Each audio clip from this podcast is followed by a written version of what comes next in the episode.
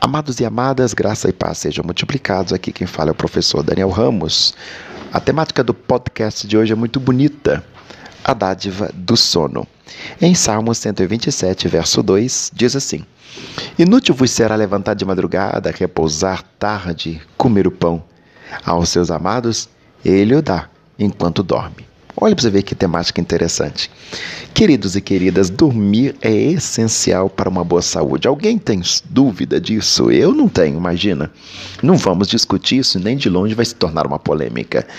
Os cientistas não sabem exatamente por que precisamos do sono, mas eles sabem o que acontece quando não dormimos o suficiente.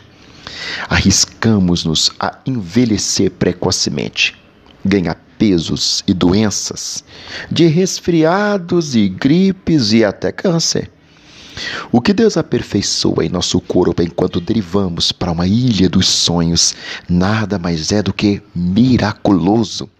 Enquanto dormimos, Deus repõe nossas energias, refaz e reconstitui nossas células e reorganiza as informações em nosso cérebro.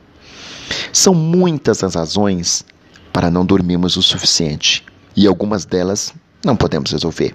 Mas a Bíblia indica que o excesso de trabalho não deveria ser uma delas. Salmo 127, verso 2. Dormir é uma dádiva de Deus que deveríamos receber com gratidão. Se não dormimos o suficiente, precisamos descobrir qual é o motivo. Levantamos-nos cedo e dormimos tarde para ganhar dinheiro para adquirir coisas que não precisamos? Estamos envolvidos em esforços ministeriais que pensamos que ninguém mais será capaz de fazer? Às vezes, sou propenso a acreditar que o meu trabalho quando estou acordado é mais importante do que o trabalho que Deus faz enquanto durmo.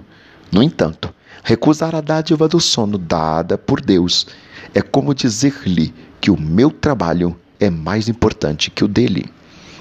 Deus não quer ninguém escravo do trabalho. Ele quer que desfrutemos a sua dádiva do sono. Posso dar um conselho, com muita humildade, é claro? Se não sairmos de cena e descansarmos um pouco, podemos simplesmente desmoronar. Deus abençoe a sua vida. Obrigado.